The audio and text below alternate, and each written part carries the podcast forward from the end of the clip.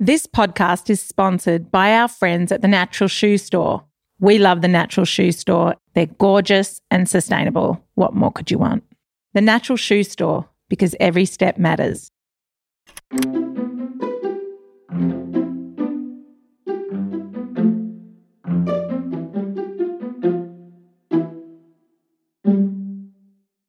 Hi, I'm Nathan Scolaro. Great to be with you on the Dumbo Feather podcast. We've just launched our latest magazine at Dumbo Feather on truth and critical thinking, in which we have many discussions about how we navigate the current information landscape with all its detractors, and why doubt, curiosity, and humility will serve us well as we work to discern what is true. One of those conversations is with the wonderful Lisa Marchiano, a social worker and Jungian analyst based in Philadelphia. You might know Lisa from her podcast, This Jungian Life, in which she and two other Jungian analysts discuss cultural currents, family dynamics, personal issues, and more through a depth psychology perspective. Last year, our editor in chief, Berry Liberman, made a fantastic podcast series with Lisa and her colleagues called Myths, Morals, and Money, which explores our current economic system and planetary crisis through a similar lens. And you can find that wherever you get your podcasts. In the conversation that follows, Lisa is chatting with Berry about motherhood, which is the subject of Lisa's latest book, as well as the challenges posed by mass movements and tribal mentalities, and why we need to make friends with doubt. Lisa, you've got an amazing book. Has it been launched? It comes out on May 25th in the United States. Tell us about the book, just the title and, and the content. It's called Motherhood Facing and Finding Yourself. And it grew out of an experience that I had when my daughter was two and my son was just a few months old. And it was that really hard time in early motherhood where it's eight o'clock in the morning and you think, oh my God, it's like 12 hours till bedtime. How am I going to manage? And it's like, oh, okay, I know, here's something we can do for the next 15 minutes. And the whole day goes like that. And just everything is so hard. It was one of those days, and I had put them in the double stroller and gone for a walk just to get out of the house. But it was December and it was freezing. And, you know, the double stroller was getting caught on all the tree roots on the sidewalk and that kind of thing. I'm like, damn, everything about being a mother is so hard. And then I had this thought that caught me off guard. The thought that came back was, and I'm learning so much about myself as a result. Jung had this idea he called individuation. And individuation is the lifelong process of, I want to say something like becoming the person we were meant to be, of making as much of ourselves conscious as possible, learning as much as possible about ourselves and becoming the most expansive version of ourselves possible. And I thought, well, this is really an opportunity to individuate. This is a real opportunity to learn about myself. And I went home later that day and was looking online when I had a minute to see who's written that book. I want to know more about this idea. And I, I couldn't find it. And I thought, well, I guess I'm going to start researching that. So it's been a long, long, long time in process, but it is about how motherhood helps us develop as people psychologically. I love it because we're collectively being challenged to the degree that parenthood really breaks you and your sense of identity and the way you would like to control your day, your minutes, your hours, your weeks, your years there was a map to life. And then a child is born, you are the custodian, the guardian of that child. And it's such an epic task. It's such an intergenerationally epic task. And you are faced with the minutiae of your day, the minutiae of your own consciousness. And the initial feeling is to rail and rage against it until hopefully there's a moment that you might find it's a portal to your own growth and expansion. And maybe excuse me for making this analogy, I can't help it. The pandemic is the same for humankind right now. That we're hitting the roots in the trees and we're pushing that pram, and it's just not going to be the way we imagined it would be. We have to reimagine, take these bumps in the road and maybe lean into that Jungian idea that the goal of human evolution is to expand our consciousness. Well, there's no question that conflict and struggle and suffering help us expand consciousness. I read this interesting thing recently that these scientists have built this biodome that's supposed to be completely self sustaining. And it gets sunlight and there's plenty of water in there, but it's completely sheltered. And these trees grew in the biodome. And as soon as they got to full height, they just collapsed. And they couldn't figure out why, but they realized it's because they were never exposed to wind. And it's having to stiffen up and stand strong in the wind that helps us grow to our full height. So, really, why does motherhood present us with an individuation opportunity? Because it's hard. You know, why is the pandemic an opportunity to grow and stretch and expand? Because it's difficult, because we have to struggle. I wonder if the relentless nature of it is important too. You can't escape from it. I think that's the thing. There can be in our culture this assumption that struggling or suffering is bad and that we have to try to get rid of it or minimize it. And it's the nature of experiences like parenting that, unless you have somewhat extraordinary circumstances, you can't really escape from it. Your kids are going to be there all the time. I shouldn't make it sound like every single moment of motherhood is hard. Obviously, that's not true. it can be a heck of a lot of fun. It can be very, obviously, deeply meaningful. Sometimes it's downright joyous. I mean, there's all kinds of stuff, but I think the point is mixed in that, there's a lot of difficulty. I hadn't been able to imagine that motherhood is a lifelong commitment. And because we're in such a short term culture with instant gratification at our fingertips, parenting and motherhood has consistently taken me by surprise. I'm like, oh, yeah, I'm not going to leave this role my children are going to need me on so many levels for the rest of our lives. And that begins to highlight for me, and as challenging as that is, the role as a good ancestor, that I'm actually responsible for my grandchildren too. And all of us are for one another's. Those realizations can be taken writ large let's bring it back down into the personal for a minute because I want to kind of go, oh, yeah, this ripples out and out and out in a world of tectonic plates shifting around what is true, what can we trust, who are we, who are my people, who is my tribe, who am I? But what, as a Jungian, would you say on what Jung's reflections would be on how we develop our intuition and discernment capabilities. There are many Jungian ideas that can touch in there. I think I want to say that Jung was very distrustful of mass movements of any kind. He says, Our fearsome gods have changed their names. They now rhyme with ism. And somewhere else he says, All isms are dangerous. And of course, he was writing this in the midst of the 20th century and he had good front row seat to some pretty dangerous isms over the course of his life. But I don't think we're really in much of a different place. I think we're still contending with some pretty dangerous isms. The level of discourse in a mob is always the lowest common denominator. I think there are times when an experience of being swept up in a mass psychology experience can be really positive thinking or fairly banal example maybe is you're at a sporting event in the crowds and your team is winning and you're just elated. That can be really positive. Jung, of course, had seen a lot of the destructive aspect of this and so was quite negative about it. And it's one of the reasons why his psychology is so focused on the individual. That's one of the critiques of Jungian psychology that I think is well earned is that it's very focused on the individual. So, what can Jung tell us about weathering these sort of mass movements? Because I think that's what we're talking about when we're talking about the erosion of truth in the culture today is that it's happening in conjunction with these mass movements and these groups that claim truth for themselves.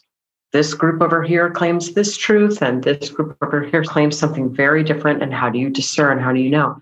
What Jung said, he was very clear about this, was that to avoid being subsumed into the mass, the mob, as it were, you have to have a sense of your own personal connection with that which is transcendent. So you have to have a grounding in some sense of how you are related to the infinite. This is the thing that will let you stand on your own ground and not be swept along with the crowd, which I think is true part of the reason that we're susceptible to getting swept along with the crowd is because it offers us an experience that feels transcendent, that feels like we're part of something larger. And I always like to do both sides of the aisle. But if you look at recent events in the United States, over the past year, there have been these ongoing protests in Portland that have sometimes been violent and sometimes involved the destruction of property. And it's Antifa or others kind of on the left and then, of course, there was what happened on January 6th on the Capitol building. I'm not trying to equate these two things or say that they're just the same, but I think the psychology is the same. I do think the psychology is the same. So, both of these events, whether you were a 22 year old Antifa protesting in Portland, or you're one of these people that came to the Capitol on January 6th, you feel infused with this incredible energy that you're doing something important, that you're on the right side of history, it is a quasi religious feeling. And so, having a sense of being grounded in how we are related to the infinite makes us less susceptible to falling into an ism. That is challenging because what you're saying is a really sophisticated notion of the infinite.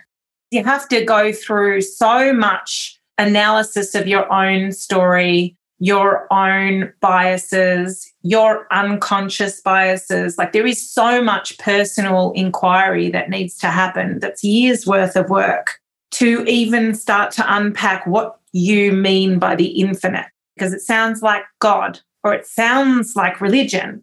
And at the same time, it sounds like you're saying that is the very place of longing in all of us to belong to something bigger than ourselves, something deeper, richer, more expansive in the cosmos almost. Like it's the same doorway of dangerous ideology and religious fundamentalism and I know the true God and I'm connected to truth with a capital T and it is Jesus, it is Muhammad, it is Buddha, it is Wiccan. What are you meaning when you say the infinite? Well, you're absolutely right. It's the same doorway. Jung talked about the religious function of the psyche, by which he meant this is Jung's belief, and I, I can't see how he's not right about this that we are hardwired to seek meaning and to seek relationship with the infinite. So we have a kind of religious instinct Jung said if you can meet that need through a traditional religious structure, good for you. You don't need to go to analysis. Most of the people that came to see him, he said, were suffering because they didn't have a source of meaning in their lives.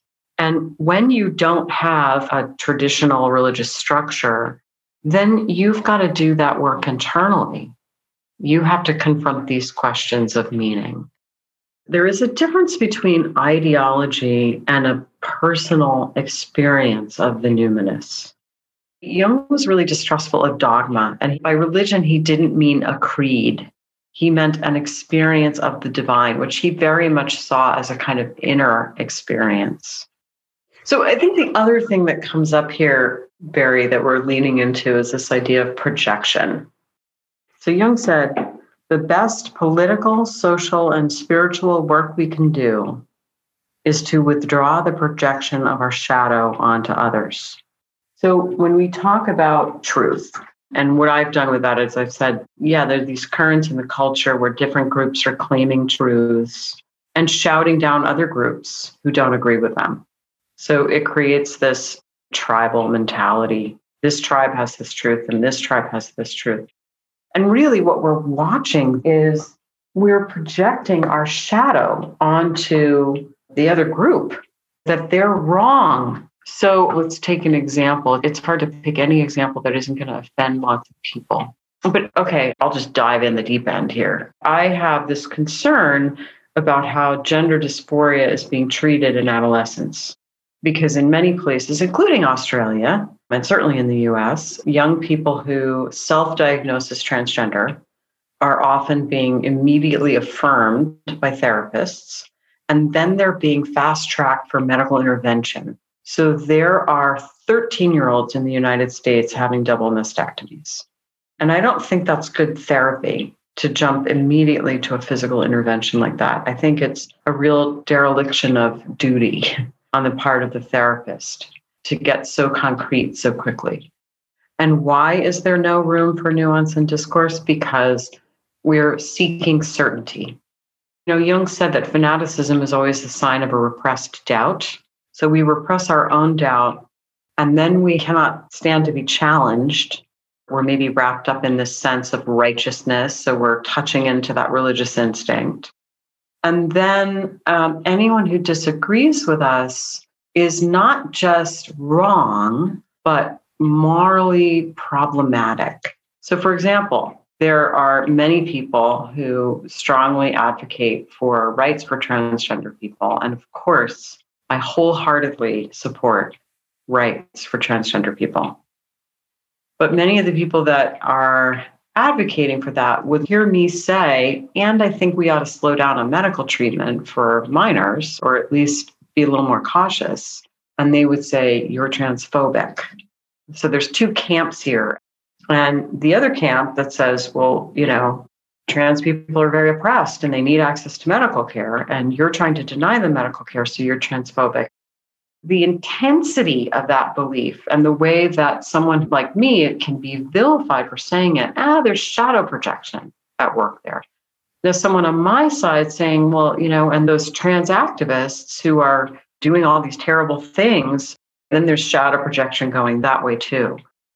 There's this term intellectual humility that means that we never lose sight of the fact that we could be wrong we don't grasp for certainty. In fact, we claim a lack of certainty. We make friends with doubt.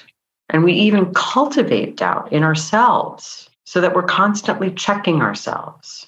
And actually, this gets at the heart of the conversation around truth and why people are holding on to truths in this life raft way. Vilifying the other and projecting the shadow certainly feels better because we don't have many social cultural containers that can allow us to be three dimensional, to be for and against something, to be mm-hmm. equivocating over time. I'm going to say something really personal. I don't know if it's relevant, but it feels relevant. Mm-hmm. I find that something comes up, it's right to say it. Okay, super awkward verse for real. After I had my kids, I described that parts of my body look like they've been through an accident after having three kids. And there's a longing to return to who I was and how I looked before. Not to erase, a little bit to erase, but not to fully erase. I was sold a message on Instagram and social media and even socially that there were procedures that could facilitate that for me. And I could not be 42 if I just lay on the table and let the surgeon do their thing. And I got really excited. I was like, I was like, shh, don't tell anyone. I'm like a really deep person and I'd like to get some plastic surgery. Deep so people I, get plastic surgery too, very. So funny. And then I had this amazing meeting with a plastic surgeon who was a female the other day. And and the conversation was really nuanced and it was so fucking annoying. Yes. I wanted the doctor to fix it so that I didn't have to sit with my changed self. I didn't want there to be limitations. I said to her, but plastic surgery, it's meant to be deliverance. It can do all these things. It's marvelous. And she said, yes, of course, but there is a price. There's always a price. Damn it. And therein lies another rub. For certainty, you make a bargain with the devil. once she laid down for me what the price was, not monetary, but health wise and sexual health wise and for my age bracket, all the things, she said, I wouldn't pay the price if I was you. And I was like, fuck, I just wanted to come in here and have a patriarch tell me that they were confident they could make me, and I've had that, of course, which is patronizing and ridiculous to be given certainties. There's always a sacrifice. Everything we do, everything we get, every wonderful boon that enters our life comes with a price. In our culture, we're terrible at acknowledging that. The whole American ethos is that you can get more and more and more and more and never have to pay. That's a big part of the reason why we're in such a messed up environmental situation is because there's this myth that you could just keep on consuming and consuming and there won't be a price for it. There's like unlimited economic growth. Well, how does that make sense? On whose back? How's that happening? But for years, we were just taught, well, it just happens. And so it takes a real psychological maturity to say, yes, and I know there will be a price that I will have to come to terms with consciously, because if you don't come to terms with it consciously, it's still going to happen and it'll just rise up to meet you and you won't know it's coming because you've banished it from consciousness. Okay, so let's come up for a little bit of air. What are your observations in the therapy space of people reckoning with their own truths at the moment? And what are their struggles to arrive at the truths that they're carrying? I do see that there is a moment in the culture right now, at least in the States, where we're being encouraged to do a lot of the shadow projection and bind the evil out there. People that are buying into that in general are not doing as well because for that to work, you have to really have enemies. And that can lead to a paranoid stance. I'm not saying there are not some really terrible things going on and that there isn't some actual legitimate reason to feel a little paranoid. But there's enough bad out where we don't really have to gin it up in order to create this sense of certainty and virtue and to know that we're on the right side. You almost have to manufacture some monsters. So if you're invested too much in this idea that the bad guys are out there and you need to call them out or virtue signal or something, and that you've got the truth, it creates a nice fortress psychologically. But that's not actually that healthy. People coming in and grappling a little bit more and saying, you know, I, I think there's more to the story here. I don't know the whole thing. I think there's more to know here. I can rage against the machine, whichever I think the machine is at any given day, given whatever articles I've been reading or people I've been speaking to. And I don't want to empathize with the other. And I live with someone who really fiercely holds space for that which we do not know and will not let me get away with too much projection or certainty, which is really annoying. It is so annoying. It just feels so good to feel self righteous. You know, what's been coming up for me a lot lately is that my ego really wants to be in the forefront. I want to be a professional about dealing with these challenges. I want to be able to get ahead of them and fix it. Because as a guardian and custodian of generations to come after me, I'd like to know that I nailed it. If you were to take in for a moment just a teaspoonful of the greed and the destruction and the mendacious forces inside of us, really, that are destroying the planet and destroying our social contract and the social fabric. If we are humbled by that, where do mm-hmm. we go from there? What relationship should we have with the ego that wants to fix it and get ahead of it and be right? Well, in some sense, Jung's whole idea is about the relationship between the conscious part of the personality and the unconscious. And there's all kinds of things in the unconscious, including the greed and the mendaciousness, and also incredible depth and wisdom. And we can't rid ourselves of our dark forces. And when we try to, we really get into trouble. So, for example, let's say greed. Greed is part of our shadow. We don't want to think that we're greedy, but you know, we're all capable of greed. So we project greed out onto the other group. I think that when we focus so much on them being greedy, whoever the them is, what we're doing is we're cutting ourselves off from the responsibility for our greed. We're pretending like we don't have it. And this is where this idea of purity spirals come in. If I'm secretly, unconsciously worried about my greed, and then I go out and march and protest about someone else's greed, then I've just pretty effectively done this wonderful sleight of hand where I've seemingly taken my greed and put it out on someone else, and then I don't have to deal with it, similar to scapegoating. So I think we want to just keep on becoming more and more conscious. And I think the three words, we've already spoken about two of them tonight, and maybe I'll introduce the third now. So there's doubt, there's humility, and then there's curiosity. And if we can approach any idea or feeling that comes up in us with doubt, humility, and curiosity, then I think we'll be in a pretty good place. And the answer to the universe is the first thing that came up for me when you said that doubt, humility, and curiosity. I can't be curious when I'm feeling attacked. But likewise, it's hard to feel really sort of defended and closed off when you're feeling curious. And of course, we're talking about having doubt about ourselves and what we think we're so sure of. We're talking about having some humility about our own truths and being willing to hold our sense of truth, but hold it a little bit loosely with a sense that we might be wrong or we might change our mind one day, and curiosity about ourselves and our beliefs.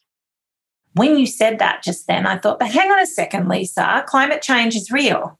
And we need to work towards long term planning to become resilient and regenerative regional hubs that can cope with less water, fresh air being, you know, da, da, da, you know, there are things that are true. Yet you're saying we need to hold them softly, but also have agency with the things we know to be true in some sense, you can have more agency because you have held it in the fire of doubt. In other words, your knowledge about climate change is hard won. You've really done the spade work. You know all the research, you've read all kinds of things, you've talked to a million people. You know what you know because you've dug down to bedrock with it. And your views on it only strengthen as you expose it to more doubt. That's interesting. The exercise itself is about exposing it to doubt and putting it into rigorous containers where it's challenged.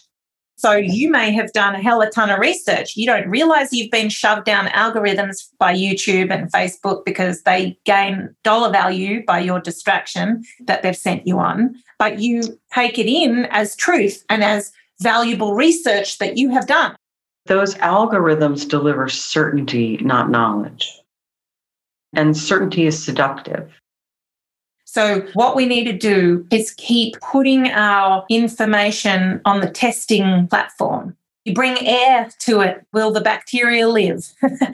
we need to test our theories in spaces yeah. that are not bubbles of confirmation. Exactly. And this is what universities really used to be is places where ideas could be challenged in richly. It was incredibly productive. The strongest ideas would win because they've been exposed to tests and challenges, and knowledge expands in that way. I don't know that that is as true anymore at universities because I think they have often become bubbles. We need rich spaces of three dimensional discourse where nuance is allowed and certainty is not the aim of the game. Right. And when you say that discourse is allowed, you have to take it for granted that someone isn't evil just because they disagree with you. I would say another thing is if you have a really, really strong sense that someone else is bad or evil or, you know, fill in the blank, homophobic, transphobic, whatever it is, uh, racist, I mean, maybe they are. I mean, those things all really exist. But if you feel yourself getting really, really ginned up over it, I think it's healthy to think okay, why am I getting so upset about this? Sometimes when we get really, really upset about something, it's because there's a terrible injustice and our whole mind, our whole psyche just rails against it. Sometimes when we get really upset about something, we're in that realm of shadow projection. And we have to say, is that person really these things that I'm accusing them of? Or is it possible that I'm doing some projection? One of the ways that we know we're in the realm of shadow is when we have an outsized reaction to something. I love that because it speaks to what Jung also talks about what maturity is. Maturity is earned, it's very hard to do, it's a practice. Let's go back a little bit. What about myth? A healthier fiction, which has a very specific role to play in the subconscious. I wonder if you can tease out how myth is of service to the self. Because to Jung, myths emerged from the unconscious and contained archaic truth about existence. They were first and foremost psychic phenomena that revealed the nature of the soul. You know, Joseph Campbell has a slightly different take on myth than Jung, and it's really interesting. Of course, Campbell was really influenced by Jung, but Campbell said something a little different that I find really fascinating is that myth arises from the unconscious and says something about the psyche. But it also has been filtered through culture for thousands and thousands of years. And every culture reworks the myths. And so they become very refined. So that in the end, any mythological system is a kind of raw fruit from the unconscious. It also contains the distilled wisdom of a culture. I think that is true. So that a myth says something about the best way to live one's life. What is the difference between myth and a lie?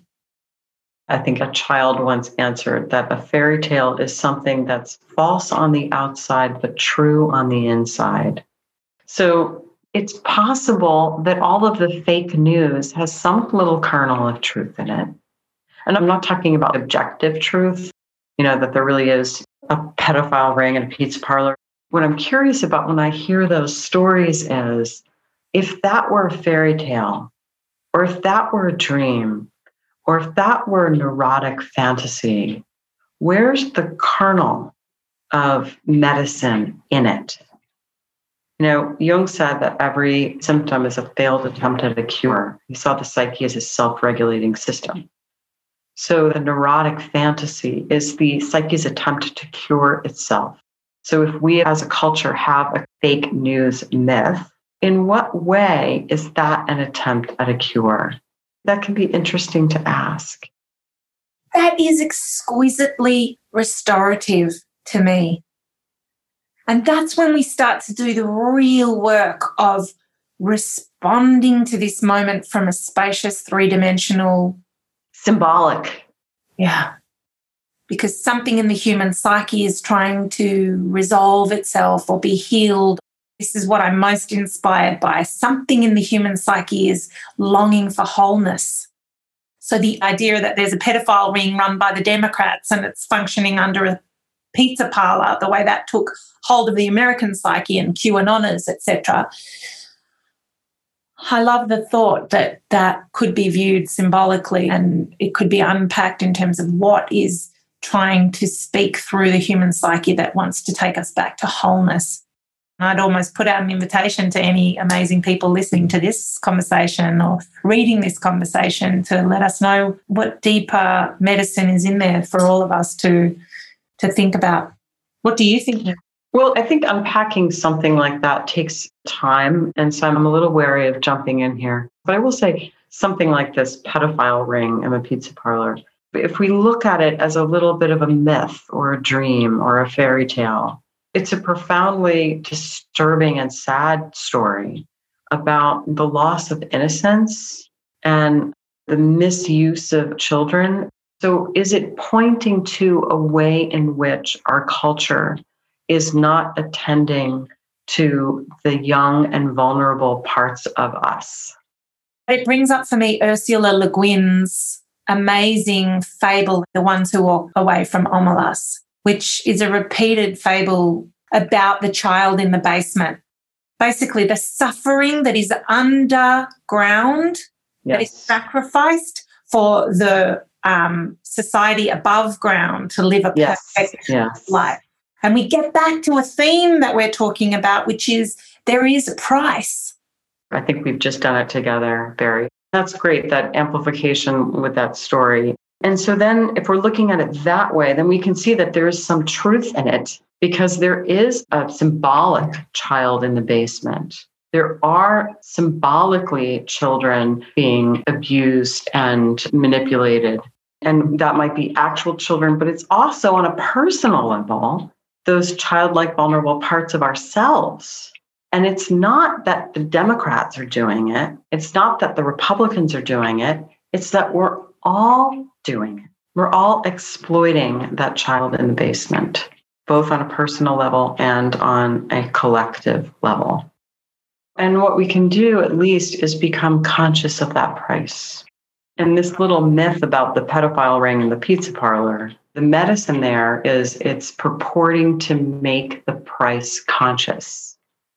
Of course, it's doing in this in this kind of perverted way. There's a perversion there because it's not literally happening. And that just leads us astray if we think about it literally. If we think about it as a dream, oh my God, there are children being exploited. Well, yeah, yeah, there are. Tim Hollis has said, we all kill our children every day. And we do. We kill our creative children. We kill the tender, vulnerable parts of ourselves we live in such a way that we cannot avoid killing the children. And yeah, it would be heroic to make that conscious. I'm so grateful for this conversation, Lisa. Mm-hmm. And as always, for your framing. I feel that it's our job at the moment to seek framing that enriches our conversations. So it's not just the framing, but what are the outcomes? If we all agree and can come to an agreement that we want outcomes like fresh water for our children and our children's children and our children's children, a sustainable ecological container on planet Earth where we have fresh air for all human beings on Earth. Like that's where we're at now. We have to agree on these things. Fish in the ocean, social cohesion where we can trust one another. Like those are basic foundational agreements we could come to. And if we're saying that's where we're going, then we kind of can walk back from there. We can't fix what's happening with the planet unless we can talk to each other. And agree on truths or creating generative spaces for rich and nuanced dialogue and discussion where multiple truths can be present. I'm grateful for you. Thank you so much. Can I finish with a story? Yes. so, this is a story that Jung told, and he loved this story. I think it really goes to this question how do we frame this? And sometimes the human psyche responds to story. So, I'll let the story speak to how we frame it. It was a story that came from Jung's good friend was a sinologist, Richard Wilhelm. And he had experienced this in China. And he told the story there was a village where the rains didn't come. And the villagers did everything that they normally did to make the rains come, and the rains didn't come. So they sent for the rainmaker. And the rainmaker came to the village and he took a look around. And then he went out to the field beyond the village and set up his tent and just stayed there for two or three days. And then the rains came. And the villagers said, what did you do? And he said, Well, I got here and things were out of balance. And I knew that I had to get back in balance. And that if I got back in balance, that the village would get back in balance and the rains would come. And so I think the invitation is for us all to do our own work, to go into our tents metaphorically, which doesn't mean we're not going to take action, but it does mean that we're going to take responsibility for our own psyches, and then the rains will come. Thank